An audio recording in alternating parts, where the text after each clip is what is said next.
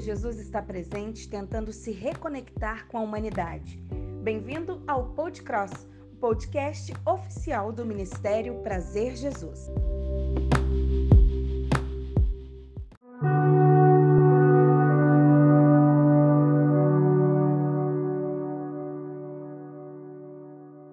Saudações, muito obrigado por estar ouvindo mais um Podcross, o podcast oficial do Prazer Jesus. É, eu me encontro com os meus amigos de sempre, Eli, Cefas, Klemer e Emerson. Hoje nós vamos discutir a primeira parte do capítulo 4 de Gênesis, dando continuidade à narrativa bíblica, história de Caim e Abel.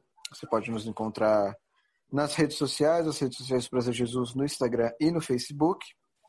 E uma errata que no programa passado eu falei que era podcross.gmail.com. Nosso canal de comunicação, na verdade, é podcast, podcross, tudo junto, arroba gmail.com. E lá sim você manda seus amores, suas cartas de ódio, suas dúvidas, seus agradecimentos, tudo que você quiser. O nosso caminho de comunicação com vocês. Hoje nós vamos estudar, como já supracitei, o capítulo 4 de Gênesis. O mais importante de se lembrar que ele vem depois do capítulo 3 de Gênesis, que termina com a saída da humanidade do Jardim do Éden. A saída da humanidade do Jardim do Éden, a queda do homem, as maldições que eles carregam e como cada maldição é responsável da sua missão. O homem tinha a missão de cuidar e de lavrar a terra, isso vai ecoar agora na narrativa de Caim e Abel. A mulher de assistenciar o homem o homem agora não vai dar ouvidos à mulher, vai dificultar o trabalho dela por, né, pelo pecado, e o homem vai ter mais trabalho em retirar o pão da terra. A missão da mulher é o homem, então ela tem as dificuldades em gerar a sua missão através da maldição do pecado, e o homem é a mesma coisa, tem a terra amaldiçoada por causa da sua desobediência. No capítulo 4 começa a com o nascimento de Caim e Abel, na verdade, com o nascimento de Caim e, subsequentemente, de Abel, o seu irmão. Alguém pode ler pra gente, por favor? Capítulo 4, versículo 1 até? Uh, lê até o 5, por favor. Perfeito. Coabitou o homem com Eva, sua mulher. Esta concebeu e deu à luz a Caim. Então disse: Adquiri um varão com auxílio do Senhor. Depois deu à luz a Abel, seu irmão. Abel foi pastor de ovelhas e Caim, lavrador. Aconteceu que no fim de uns tempos trouxe Caim do fruto da terra uma oferta ao Senhor. Abel, por sua vez, trouxe das primícias do seu rebanho e da gordura deste, e agradou-se o Senhor de Abel e de sua oferta, ao passo que de Caim e de sua oferta não se agradou. Irou-se, pois, sobremaneira Caim e deu Caim-lhe o semblante. Então, nesses cinco versículos, ele já estabelece, ele, você já percebe que Caim tem um nome descrito e Abel não tem. Abel é atrelado ao seu irmão. É, Abel é o pioneiro em pastoreio, não é citado anteriormente dele algum pastor de ovelhas. E Caim é comissionado o dever de ser o guardador e lavrador da terra. Ele vai trabalhar igual Adão, seu pai da terra para ter o seu pão. Abel, a passo que seu nome não é explicado, o seu sacrifício é. E Caim, ao passo que seu nome é explicado, o seu sacrifício não é. O que dá a, intenção, a impressão de que Abel leva mais a sério as coisas de Deus e não tem uma. Não importa que ele não tenha uma descrição do nome, mas Caim, ele tem uma descrição do nome, ele tem uma responsabilidade que é comissionada pelo seu pai ele vê o espelho em seu pai, mas ele não leva a sério as coisas de Deus, ele leva qualquer coisa para Deus. Eu acho que a, a, palavra em hebraico, descrita como sacrifício, é minha, algo assim, em que seria um sacrifício de grãos. Então, em última instância, Caim estaria certo. Só que ele está errado por não, por não ter preparado o melhor para Deus. Uma coisa interessante é que, como assim como Samuel disse, Caim e Abel, eles são contrastes, porém não são duas histórias, porém uma história de um personagem com um figurante, sendo Sim. Caim o protagonista e Abel o figurante. Tudo uhum. é que uhum. você pode pesquisar em toda a Bíblia, continuar olhando em todos os textos bíblicos, o restante que a Bíblia vai aparecer, se você vê Abel em qualquer outro texto bíblico, é porque Caim também apareceu. Mostrando Sim. que Caim é o protagonista da história. E assim como Samuel também disse, Caim ele tem uma explicação no nome, já Abel não. Porém, aí vai a explicação do nome de Abel. Abel significa em hebraico, você pode traduzir aí, que seria como um vapor, uma nuvem, uma neblina, algo temporário. Brevidade, né? Isso, algo que vai vir aqui e depois já vai passar. Mostrando que assim, Abel tá ali naquele momento, tá aparecendo agora, só que daqui a pouco já vai sumir. Isso mostra que, primeiro, tá certo realmente, porque você vai ter mais nenhum relato de Abel na Bíblia. Você vai ter mais nada assim que vai ser muito enfático para você. Abel vai só aparecer aqui agora e o texto vai deixar isso bem claro também, que um existe em relação ao outro, que Abel não pode, ele não necessariamente ele tem que ser o foco do seu estudo, mas sim Caim, mostrando que, olha, Abel aparece aqui, mas não se preocupa com ele, que ele não é assim o foco do seu estudo. Eu vou até dar um pulinho aqui para os próximos versos, porque tem uma coisa que eu gosto, que uma coisa que eu aprendi que eu gosto de enfatizar, né? Seguinte, o texto, logo aqui no começo de Gênesis, que está no capítulo 4, comecinho da Bíblia ainda, no capítulo, no verso 6, ele vai fazer uma pergunta. Toda vez que a Bíblia apresenta uma pergunta ele não tem uma resposta direta, essa pergunta é direcionada a nós, leitores. A pergunta é a seguinte: Então lhe disse o Senhor: por que andas irado? E por que descaiu o seu semblante? Se, aí verso 7 agora. Se procederes bem, não é certo que serás aceito. Se todavia procederes mal, eis o pecado de a porta, o seu desejo será contra ti, mas a ti cumpre dominá-lo. Se você dá uma leitura bem rápida da Bíblia, e eu dei uma, fiz esse teste, parece que Deus tem um preferido aqui, né? Porque, tipo assim, os dois fazem ofertas. Os dois, a, tecnicamente, estão certos aqui. Os dois dão, entre aspas, o melhor do seu serviço. Porém, parece que Deus tem um favorito que é o mais novo, né? Não, peraí, por que Deus aceitou Abel e não aceitou Caim? Por que Deus fez isso e não fez aquilo?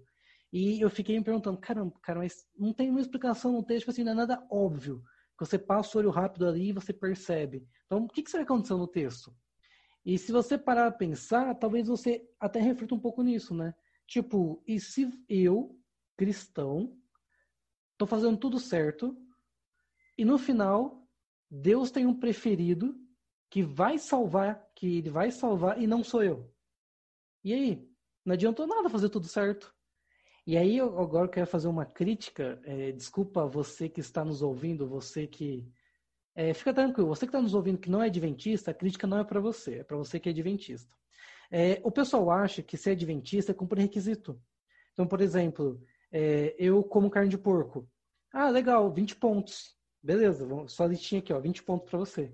É, eu não trabalho de sábado. Ah, bacana, Rapidinho. bacana. Rapidinho. Eu gosto de chamar isso de monopólio de Deus. Como assim? É porque você vai ganhando dinheirinho. Quanto mais mandamentos você vai cumprindo, entendeu? Você ganha 10 de dinheirinho por não trabalhar no sábado. Aí você ganha 20 por não comer carne de porco. Exatamente isso daí. Eu, eu, falo que é um videogame, né? Você vai cumprir requisitos. Eu, eu, gostaria de ver a cara de certos adventistas quando chegarem no céu e verem um monte de comedores de porco lá no céu. Exatamente. Muito The Good Place isso. Exatamente.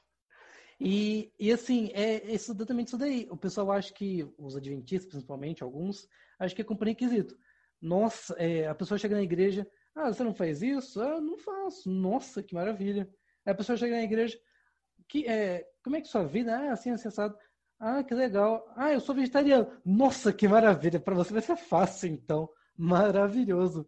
E assim, se você for ver, Deus só dá um requisito para Caim e Abel. Façam sacrifícios. É isso o requisito. E, tecnicamente, Caim e Abel cumpriram os requisitos. E eles fizeram, cumprindo certinho.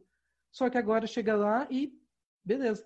E se você parar a pensar, voltando à pergunta que o que Deus faz para Caim e para a gente que estamos lendo, a pergunta é: por que, que você, leitor, ficou bravo?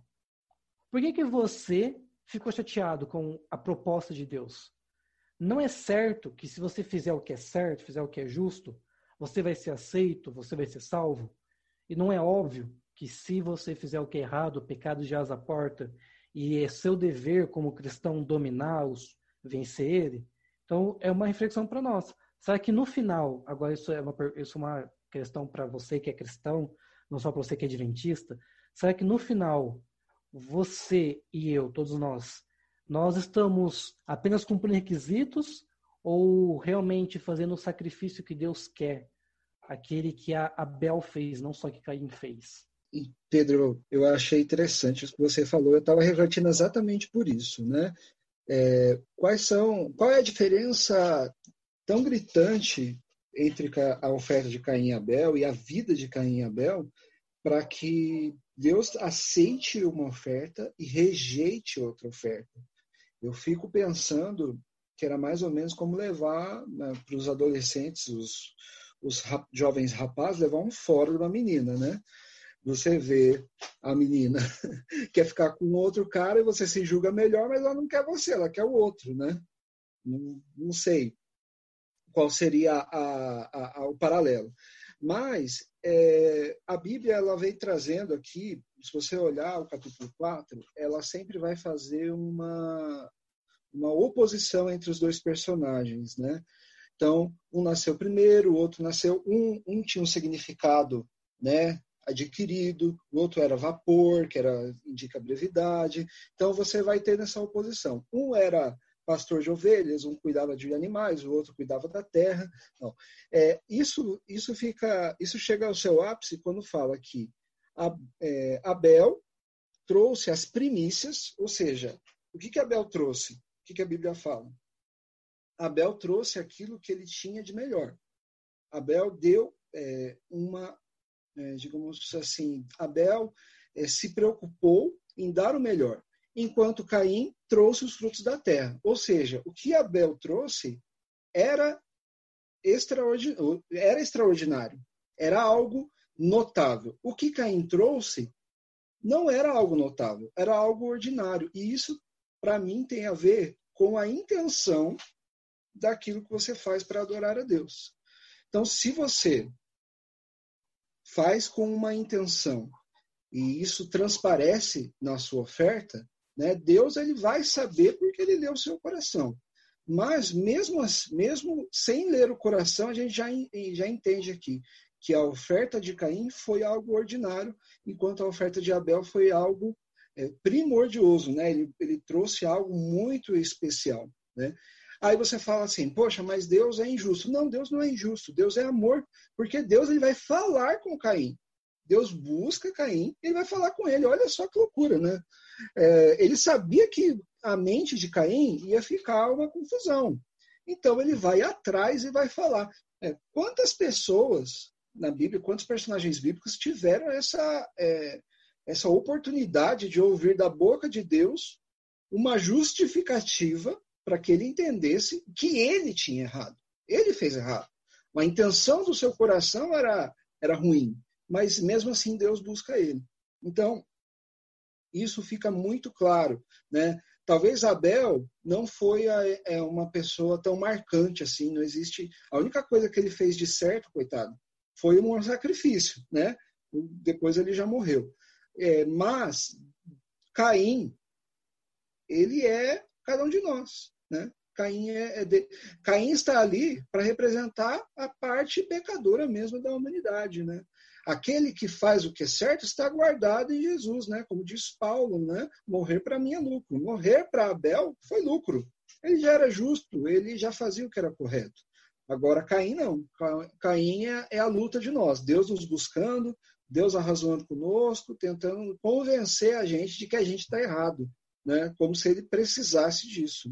Então, acho que essa oposição, que vem desde o começo do capítulo 4, ela atinge o seu ápice aí no próximo assunto, que é no, no, no, no crime que acontece. Né? Essa rivalidade chega às últimas consequências. Né? É, só voltando um pouco, uma coisa que eu gostaria de comentar, que quando a, a, a, o ser humano aparece na Bíblia como um todo, ele é sempre muito imediatista, ele sempre quer que as coisas resolvam muito rápido. E não foi diferente com Adão e Eva, como eu disse, voltando um pouco para o começo da história. Porque quando Deus prometeu um Salvador, o Eli até comentou isso no episódio passado, eles acharam que Caim fosse o Salvador, fosse o Messias, pois era a descendência da mulher que vir, foi prometido e tal, que se encaixava naquela descrição. E acabou sendo completamente oposto, porque Caim foi o, o primeiro mal, né? o primeiro homicídio, foi conhecido como o primeiro homicídio. E quando é tratada a história de Caim, nós vemos que a forma de pensar dele foi a mesma de Lúcifer e a forma de Deus tratar com ele também foi a mesma de Lúcifer. Porque foi feito um, um, pecado, alguma coisa que era muito grande, porque foi a primeira coisa na Terra, primeiro mal, é, primeiro pecado de. Eu não sei se está certo dizer isso, porque assim a, a desobediência do Éden foi grande, porém não foi tão hediondo quanto o homicídio, que foi o que Caim fez. Então foi algo tão, tão é, em proporção, lógico, né? Algo tão grave quanto de Lúcifer. E Deus agiu da mesma forma, indo até ele e tentando, né, imputar, mostrar o, o seu erro para que ele pudesse voltar a, a se redimir. E não só nisso, mas também Deus fez como Lúcifer, em que ele, naquela parábola da, do ceifeiro, deixar que cresçam juntos até a ceifa, por ocasião da ceifa, diria o ceifeiro, que colhe o primeiro joio, etc. Em que ele deixa que o mal ele se espalhe e mostre sua verdadeira característica para que assim fique de exemplo.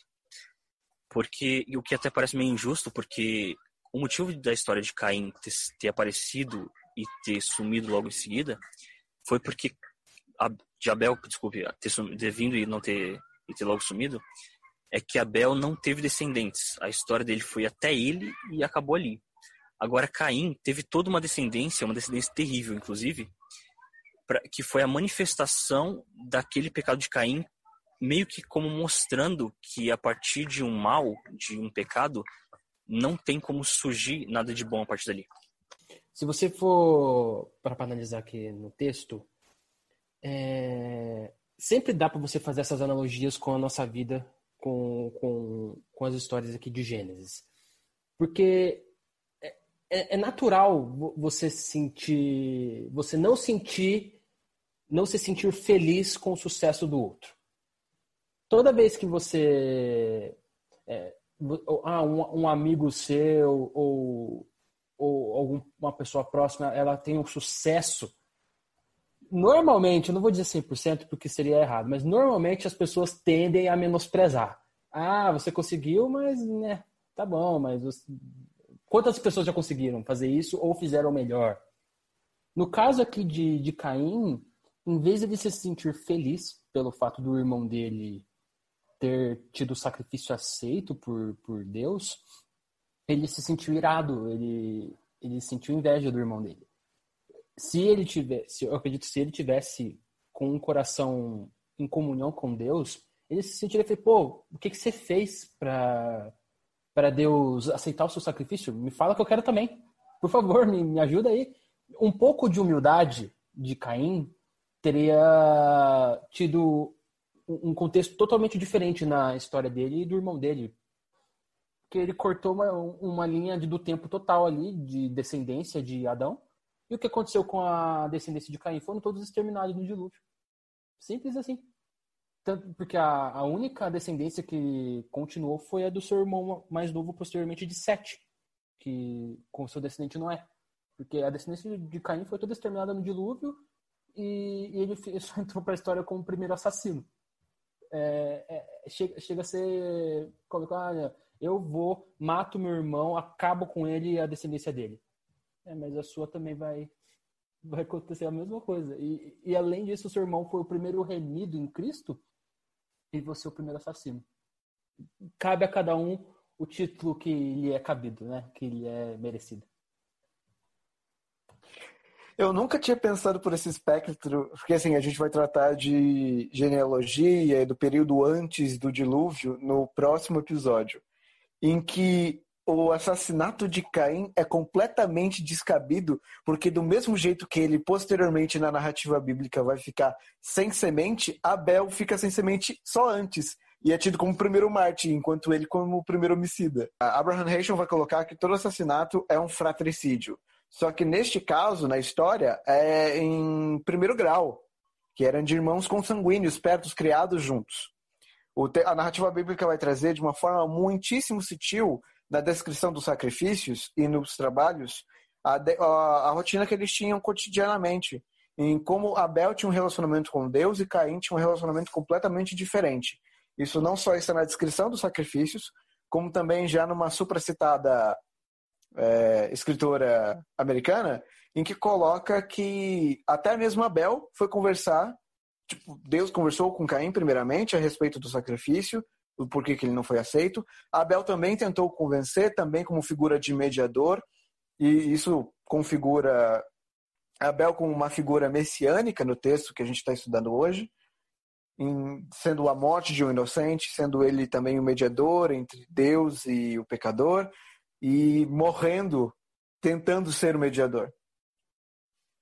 Outra curiosidade do texto bíblico é que a, a sequência que é, a sequência do versículo 1 ao versículo 5 tem uma sequência de nomes na, na poesia bíblica em que no final do versículo 5 não aparece mais, porque Abel vai desaparecer do texto.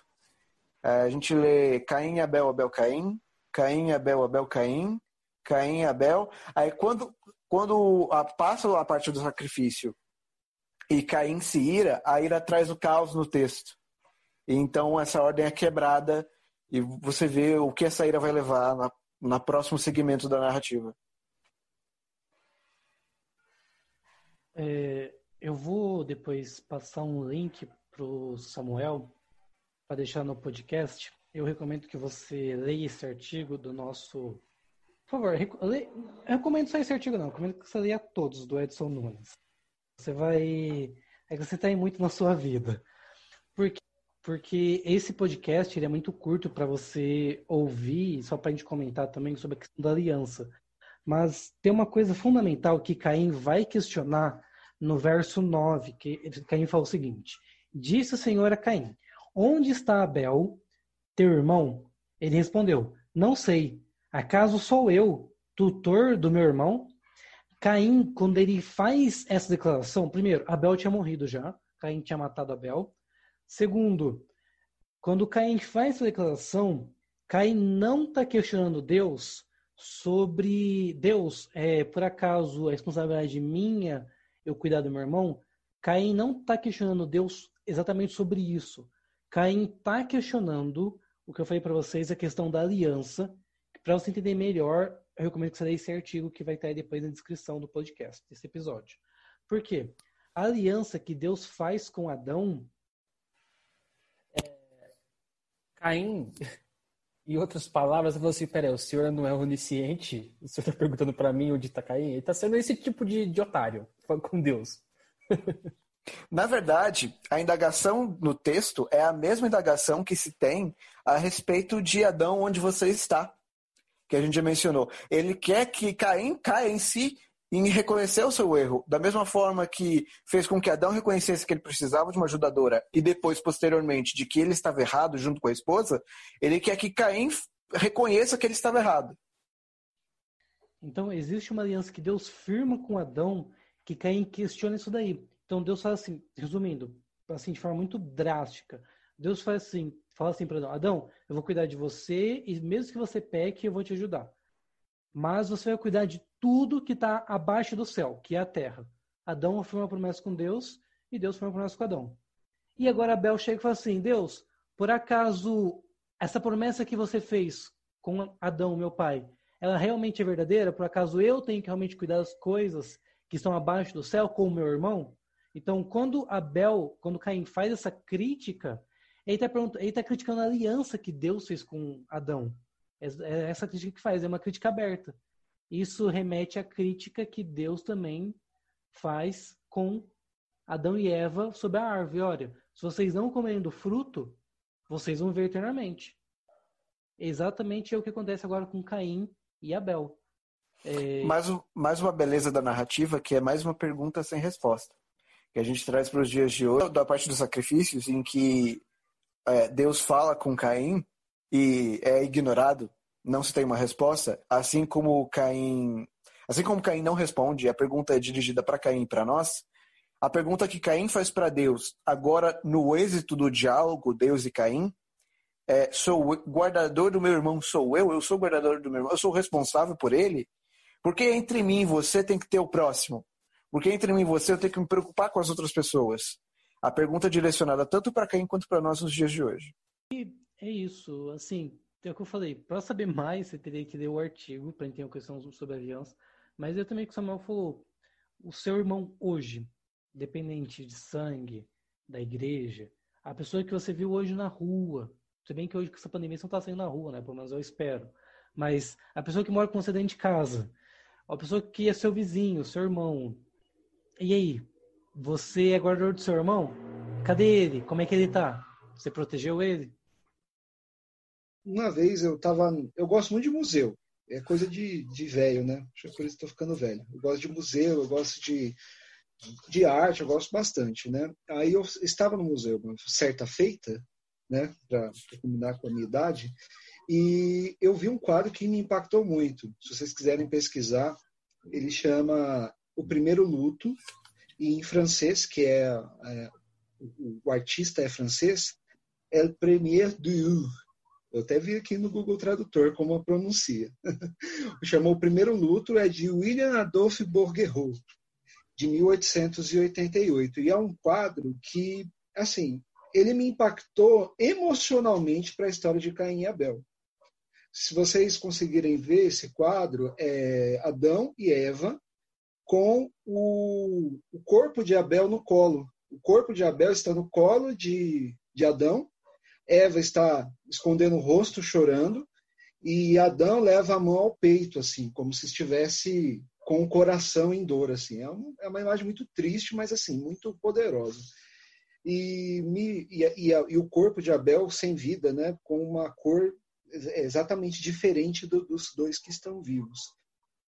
Eu imagino que decepção foi para Adão encontrar o corpo de Abel, né? Que dor que não deve ter acontecido, né? Que choque, né? Que trauma que não deve ter se instaurado nele, porque ele esperava, eles esperavam que Caim fosse o Messias, e Caim se tornou um assassino.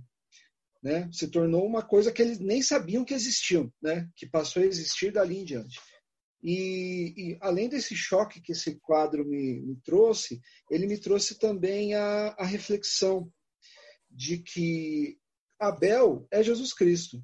Eu fico imaginando, né, Abel, ele coloca-se de um é, como um inocente que morre só porque ele fez o que era certo, só porque ele era justo. Ele não comete nenhum crime, ele não entra em luta, assim como Esaú e Jacó. Eles não têm uma rivalidade recíproca, é uma rivalidade que vem de Caim. É uma rivalidade que nasceu da, da, do, da, da raiva e da, e da maldade de Caim. Tem uma, um filósofo, né, uma filósofa, que fala muito sobre a Segunda Guerra Mundial, né? Que é a Ana Arendt. Eu, eu já li alguns, uma parte do livro dela, vou terminar de ler. E ela falando um pouco sobre o mal, né? Sobre o que, por que o mal é, por que o mal existe, por que que Caim, né? Vivendo com Adão e Eva, que embora estivessem em pecado, tinham ali uma grande assinatura de Deus, estavam bem próximos do Éden por que, ele matou? Pelo mesmo motivo que Satanás, né, Lúcifer, estava no céu e começou a pecar. O mal simplesmente é. Por que, que os jovens lá em Brasília um dia saíram para zoar e botaram fogo no índio? Essas coisas não fazem sentido. Não, não, não tem uma correspondência lógica. Como que você precisa de botar fogo em alguém para se divertir? como que o policial lá nos Estados Unidos, né, agora falando sobre o Black Lives Matter, é, ele vai prender uma pessoa, né, e, e, e, a prisão já era algo questionável e acaba asfixiando a pessoa. Foram nove minutos asfixiando o cara. Né? É, é uma coisa assim, não tem explicação. O mal, ele é um mistério mesmo, que é o que a gente já falou aqui. Uhum. E pensando sobre Jesus nisso tudo, né? essa pessoa que, que procura Caim, essa pessoa que fala com Caim antes e que fala com Caim depois do homicídio, é Jesus Cristo. E como deve ser difícil, né? como deve ter sido difícil para Jesus se colocar nesse lugar, de interceder por, por uma situação que ele iria viver. Imagine só. Né? Ele falou: olha, hoje é a Abel que está passando por isso, mas daqui a um pouco de tempo vai ser eu mesmo. Eu que vou viver isso, eu que vou viver essa violência injustificada, né? E, uhum. e assim, Jesus, ele realmente, ele é Deus e é sobrenatural o que ele fez por nós, porque mesmo antes da sua morte, ele já lidava com a sua dor, né? Ele já ele já via aquilo que iria acontecer com ele, porque aquela era a natureza do homem. Aquele que faz o bem, aquele que é justo, é destruído nessa terra, né? Buscam ele para matar, né? E isso foi no, no, isso aconteceu na primeira linha da árvore genealógica da, do, da humanidade, né? E isso se perpetuará para sempre, né? Infelizmente. Uma, uma, um detalhe, é, só trazendo lembrança a ironia do texto, que ao invés de Caim ser a figura messiânica do texto, embora ele seja o protagonista, o figurante é a figura messiânica, Abel. O brevidade, o não escolhido, o não lembrado, o não adquirido, ele é o primeiro pastor, o, primor, o, o que Jesus vai ser mencionado no futuro, né, em Salmos, ele vai ser o guardador, ele, rece, ele recebe a missão de ser o sacerdote daquelas ovelhas e guardá-las, né? Ele recebe o chamado de guardar, que é comissionado tanto para Caim quanto para Abel. Ele, pelo relacionamento que ele tem com Deus, que a gente percebe sutilmente no texto, através dos sacrifícios descritos, como ele provavelmente foi o mediador. Deus falou diretamente com Caim, isso é fato, está dado no texto, mas como Abel também pode ter se preocupado com seu irmão ao passo que Caim não se preocupou, Abel preocupa com seu irmão e faz a ponte entre Deus e Caim, o justo fazendo a ponte entre o pecador e Deus, e também a triste morte brutal, assassinato de um justo só para fazer o que era certo. Jesus, no texto de Caim e Abel, é o figurante. É o cara que morre, é o cara que media, é o cara que pastoreia e cuida. E como os pais dele, como os pais dele sentiram a, a maldição não recaindo sobre eles, mas recaindo sobre o filho. A primeira, eu tenho certeza absoluta que a frase que não saía da cabeça de Adão e Eva enquanto enterravam é certamente morrereis. Porque eles estavam, eles estavam tendo o primeiro contato com morte, uma morte violenta, sepultando o filho deles. É só uma complementação, né? A gente Jesus era aquele que falou antes da morte de Abel e depois do assassinato. E no versículo 7 ele fala: o pecado jaz à porta. O pecado uhum. jaz à porta, segundo o comentário bíblico, ele vem de um mito hebraico. É, com certeza é uma forma que Moisés é, encontrou para traduzir as palavras da, daquela conversa né, entre Deus e Caim. E, e é, vem de um mito hebraico que dizia que atrás de toda porta tinha um demônio. E, e esse demônio estava ali te espreitando para que você, para que fizesse você pecar, né? Então é uma expressão, né? O pecado jaz à porta, mas é uma é um alerta de Deus para falando para Caim assim, é, Caim, você com essa sua atitude aí, você vai cair em pecado e vai ser algo grave, não? E, e olha só, né? Primeiro nós temos um pecado contra Deus e depois um pecado contra o homem. Ambos são igualmente ofensivos para Deus. E nos Dez Mandamentos a gente vai ver que Deus ele zela tanto pela relação entre homem e ele, quanto pela relação entre homem e homem. O, o, desrespeito às leis de Deus, o desrespeito à figura de um Deus soberano nos leva, invariavelmente, a desrespeitar o nosso próximo. Porque eu não acho que nenhuma dessas pessoas que cometem atrocidades tem qualquer conexão saudável com Deus para chegar a esse ponto. Elas negaram muito as oportunidades que o Espírito, de, que o Espírito Santo deu para elas. Né? Então, Deus ele vem antes e Deus fala: você vai cair se você continuar assim. Caim cai, mata Abel. E Deus vem depois e tenta razoar com ele para que ele se arrependa. E mesmo assim, ele, né, ele é grosso, ele age com, com altivez, né, com soberba, e fala: Acaso sou eu guardador do meu irmão? A resposta é óbvia: sim. Senão eu não estava perguntando, né? Só que Deus é uma pessoa muito educada e muito amorosa, então ele tenta mostrar para ele da forma mais é, suave possível, né? Então Deus e aqui Jesus, né? A gente não crê que Deus, a porção e a gente, eu repito, né? Algo que a gente já falou em outros podcasts, a porção conhecida da divindade para nós é Jesus Cristo. Ah, o comissionado para falar cara a cara com o homem face a face é Jesus, desde o início da Bíblia. Né? Hoje nós temos o Espírito Santo que nos leva até Jesus Cristo, mas Jesus é, sempre vai ser a figura central na nossa adoração e na comunicação com Deus. É, que eu ia que eu gostaria de comentar, o Samuel já acabou dando uma introdução ao que eu ia comentar, então eu vou só estar tá complementando a fala dele. Que quando Adão pecou no jardim e Deus disse para ele certamente que do dia que dele comer, dele, do dia que dele tocares no fruto, certamente morrerás. Diz que Adão teve uma contemplação do que era a morte quando ele saiu e viu as folhas da árvore cair pela primeira vez. Só que ele nunca, o momento que ele foi entender o que Deus sentiu, porque Deus criou o ser humano à sua imagem, criou com suas próprias mãos, e o que Deus sentiu ao ver o ser humano se distanciar e se separar dele, Adão só foi entender isso quando alguém que foi criado por Deus através dele, que era a sua imagem e a semelhança dos seus pais, porque os seus pais terrestres, né, criados por Deus através deles, ele viu morrer. Porque a gente não sabe quanto é uma imagem meio gore agora de pensar, mas só para ilustrar melhor. A gente não sabe quanto tempo Adão levou para achar o corpo de, de Abel. Não sabe se tipo já estava inchado ou, ou sei lá, com certeza estava pálido. Mas Adão viu ser apagado de Abel a imagem que, de Deus, que a imagem de Deus tinha no ser humano. Eu acho que nada poderia ter sido mais forte para Adão e Eva verem o próprio pecado do que a quando eles viram a, a desfiguração de Abel naquele momento. O ser humano gosta muito de falar quando ele que ele olha ao mundo ele fala nossa mas isso não é justo.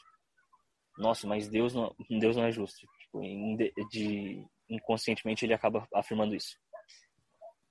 Mas a gente esquece de, de, de ver que sempre que a gente está olhando por um único ponto de um olhar limitado humano a gente só sempre vai ver um lado da história. E é, é difícil imaginar mas naquele momento do homicídio Caim, ele achou que ele estava sendo justo, pois o Deus injusto favoreceu Abel e não favoreceu a ele. Então ele estava exercendo a sua a justiça, fa fazendo justiça em cobrar pelo sangue de Abel a sua própria honra. E é o que foi se repetindo ao longo da história. Sempre que teve uma cruzada em que as pessoas usavam o nome de Deus para expandir terreno e expandir influência, elas estavam fazendo aquilo em nome de Deus porque aquilo era justo aos próprios olhos. E ali foi a primeira vez que isso ficou mais evidente, mais gritante, em que o, o que que gera quando o homem, a partir dos seus próprios olhos, tenta fazer com que a justiça seja implantada. Dando continuidade ao que o Klemer falou sobre é, como Caim, como Adão e Eva reagiram ao, prime ao primeiro homicídio, vendo a figura desfigurada de seu filho morto. A gente não sabe em que estrada é, Caim deixou Abel, que a, a narrativa bíblica felizmente não, não nos dá esse, esse detalhe. Mas eu, voltando a falar de Adão e Eva, porque depois da queda eles se tornam meio que coadjuvantes na narrativa bíblica eu nunca é, penso em Adão e Eva como velhinhos. Como. Como será que Adão reagiu à primeira ruga na cara dele? Ao primeiro cabelo branco? A, a visão dele começar a ficar meio, meio ruim? Porque, afinal de contas, quando você vai envelhecendo, sua visão vai, né, vai caindo. é, co como eles reagiram à velhice e depois entenderam que a, era isso. Foi, foi, um processo longo, porque Adão viveu quase mil anos. Acho que a narrativa bíblica não fala de quantos anos viveu Eva, mas deve ter vivido perto disso também. O processo de degradação do ser humano deve ter sido muito espantoso para ele, porque não era Adão não estava destinado a esse a esse tipo de, de vida. E eu achei é, relevante levantar esse, esse ponto aqui.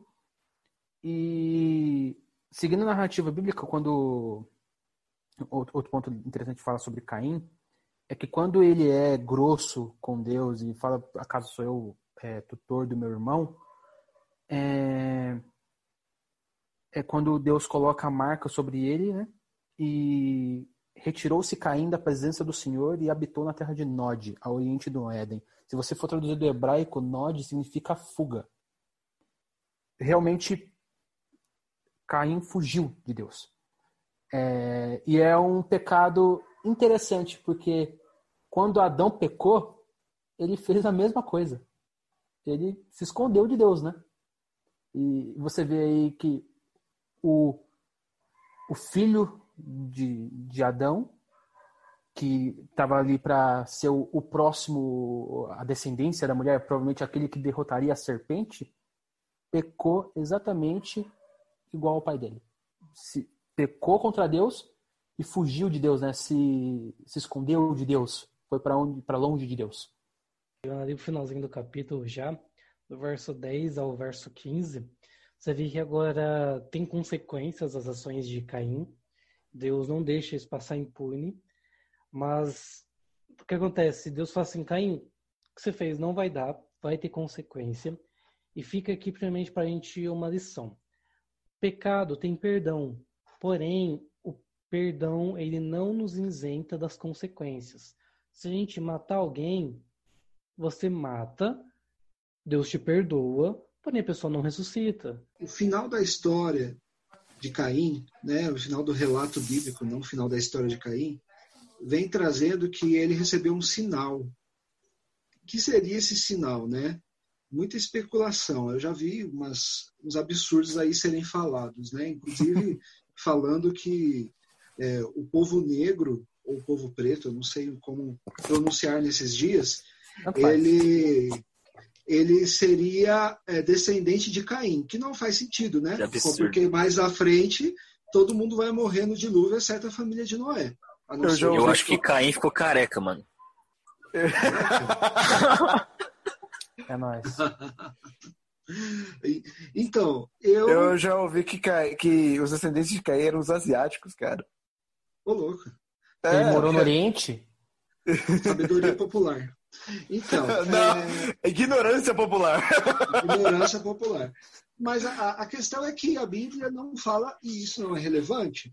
A, a, o que é relevante é que existiu um sinal. E isso é mais um. É, é mais um sinal, é mais uma, uma demonstração da misericórdia de Deus na vida de Caim. Porque com o crescimento da população, com o crescimento e com a ocupação ali das terras, é, se as pessoas soubessem quem Caim era e como ele era um assassino, Deus sabia que em algum momento iam querer matar ele e a descendência dele. Esse sinal era um sinal para que as pessoas não matassem Caim, para que não acontecesse com ele aquilo que ele fez com o seu irmão. Então, é uma é uma é uma é um sinal de misericórdia, né? É um sinal de, olha, você não merecia, você não deveria viver, mas eu vou deixar você viver. Né? Mais uma vez demonstrando a graça de Deus, como que Jesus né, e a narrativa da, do resgate aparece desde o início da Bíblia. Né? E, e esse Caim, que, é, que deveria guardar o irmão, não guardou, é guardado por Deus. Deus coloca um sinal para que para sempre ele seja protegido. Né? Sim. Do verso 11 ao 16 diz o seguinte: Agora maldito és tu desde a terra, que abriu a sua boca para, tua, para da tua mão receber o sangue do teu irmão. Quando lavrares a terra, não te dará mais a, for, a sua força, e fugitivo e vagabundo será sobre a terra. Então disse Caim ao Senhor: É maior a minha punição do que eu possa suportar. Eis que me lanças à face da terra, também a tua presença, ficarei escondido, serei fugitivo e vagabundo na terra, qualquer um que me encontrar vai me matar. Ou seja, o assassino tem medo de ser morto. E é legal a gente ver que a terra amaldiçoada uma segunda vez por causa do homem, que já era levemente infértil por causa da queda, agora ela já não daria mais nada da força dos braços para conceder o pão. O Senhor, então, agora como ele já citou, porém o, lhe disse: Portanto, quem matar Caim, sete vezes sobre ele cairá sua vingança. E pôs o Senhor um sinal sobre Caim, para que não ferissem quem quer que o encontrasse. Então Caim saiu, do, da, saiu da presença do Senhor e habitou na terra de Nod, a oriente do Éden. Eu imagino que quando Deus deu a primeira maldição, é porque Adão e Eva eles eram coletores. Eles tipo só precisavam passear pelo jardim e a terra dava frutos, dava tudo de graça para eles, facilmente. A partir da primeira maldição, eles tiveram que lavrar a terra, porque a terra não naturalmente produzia frutos com sementes, como era anteriormente. Eles teriam que plantar e do que eles plantassem seria seria possível se alimentar. Agora, nesse momento, quando ele fala que a terra não dará sua força, eu creio que foi a separação dos tipos de solo, porque hoje em dia tipo, existem inúmeros tipos de, de terreno no, no, mundo. Terrenos mais produtivos, terrenos mais inférteis. Ter, por exemplo, a Amazônia é um terreno de produção zero, porque tudo que ela dá de nutriente, ela toma de volta pelo, pelo solo. Então, é impossível plantar no terreno daquele. Tanto que é por isso que, que existe tipo, milhões de insumos e formas de, de trabalhar com a terra para forçar ela a dar alguma coisa. Eu creio que a partir desse momento já não era natural a produção da terra. Eu quero chamar a sua atenção, se você nunca parou para pensar nisso, você vai pensar agora e sua mente vai explodir. Eu vou deixar você pensando nisso até semana que vem. Isso não tem resposta, isso é só no céu, meu querido. Mas já parou para pensar que Deus, ele é onisciente, onipresente, onipotente, todos os ônibus que você pode pensar na sua vida. Porém, Deus, ele até antes de mim que a gente consegue compreender Deus. Mas concorda comigo que o pensar e o sentir são diferentes? Por exemplo, você consegue imaginar como é que é o gosto de um suco que você já bebeu, óbvio.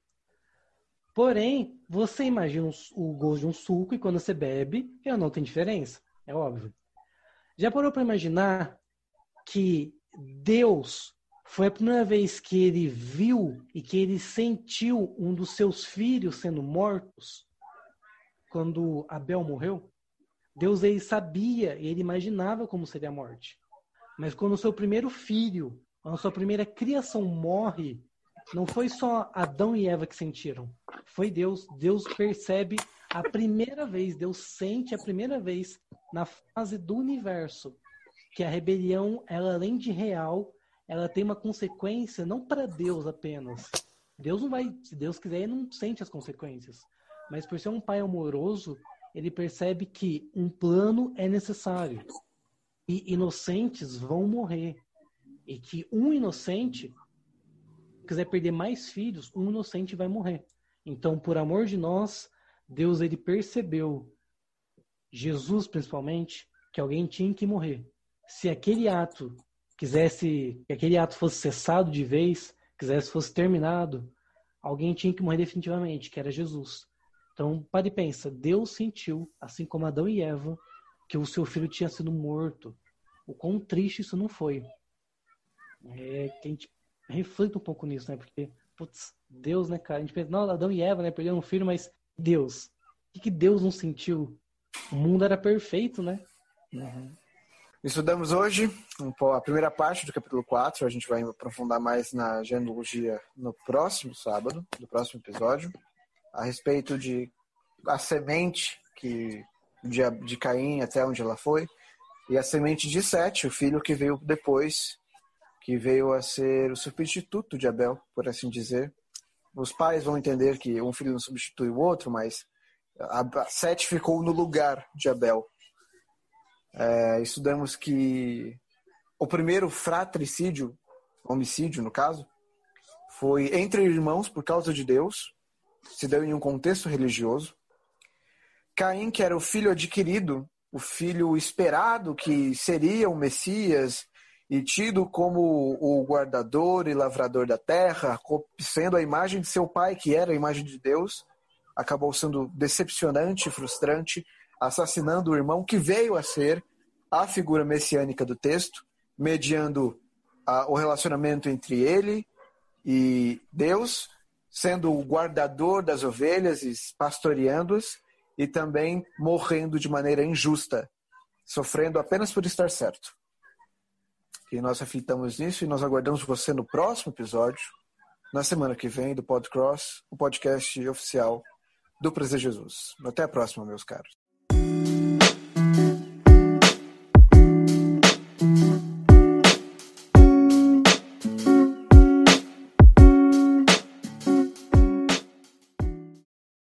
Você sabe, Samuel, a, qual é a, a ligação entre, os espermato, entre o espermatozoide e a história de Caim e Abel? Qual? É, é que o esper matou o zoide e Caim matou Abel.